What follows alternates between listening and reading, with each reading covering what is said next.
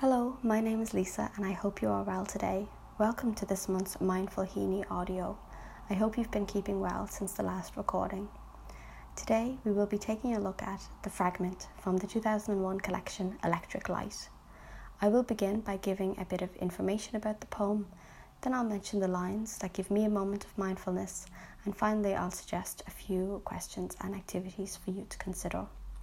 The aim is that these questions will encourage you to think about this poem in a relaxed way, and you can think about each question as much or as little as you like.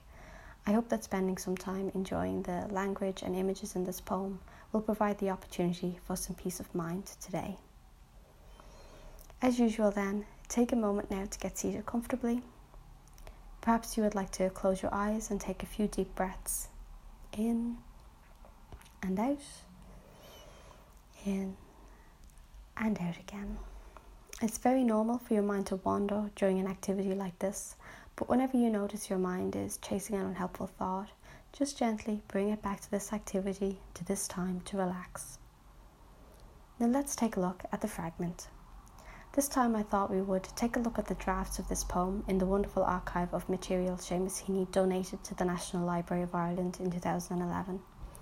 Many of the drafts of poems from his later collections were written using a computer rather than a typewriter, and that is the case with the drafts of this poem. However, as with earlier drafts, there are handwritten edits also. What really caught my attention when looking at the drafts for this poem was the use of a different title, the Old Scop or Shop. Scop is an old English word for a poet or a bard so clearly, this is a highly personal poem where he is considering his role as a poet.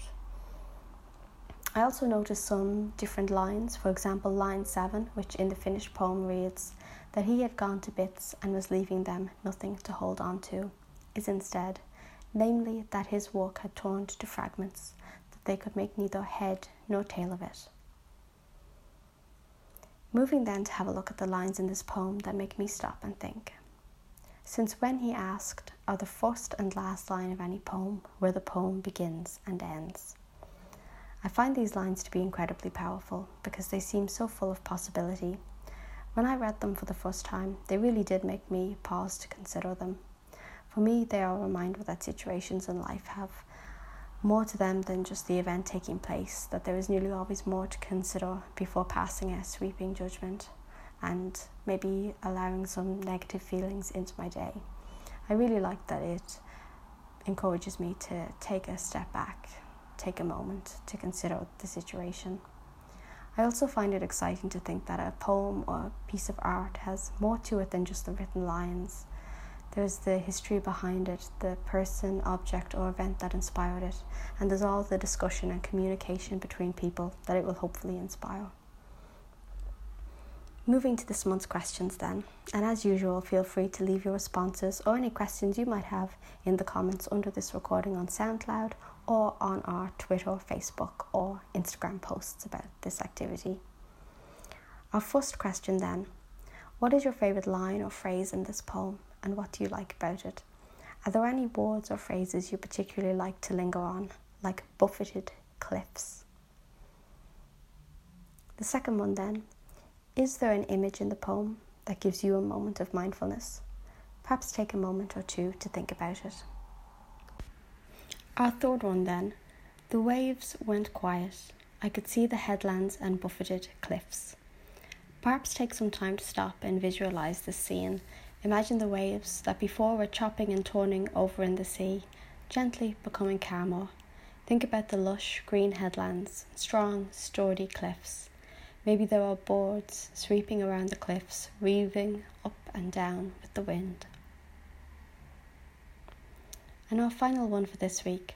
I mentioned that Seamus Heaney changed the title from The Old Scop to The Fragment. Do you prefer one title over the other, or think one suits the content of the poem better?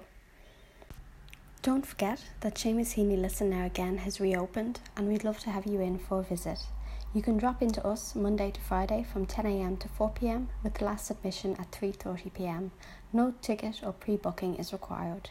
We are strictly following the guidelines laid out by the government to ensure your safety with hand sanitizers throughout the building. We also have a brand new audio tour available for download here on SoundCloud. On the right of this page, you will see the heading Playlists from this user. Simply click that and scroll through the list of playlists to find the audio tour. A transcript for each section of the tour is linked to in the comments underneath that section. You can follow this channel by pressing the orange follow button on your right. We will be back again next month having a look at The Forge from the collection Door into the Dark. And finally, thank you so much for joining me today to have a look at the fragment. I hope it has offered you a moment of mindfulness. Take care and stay safe, Lisa.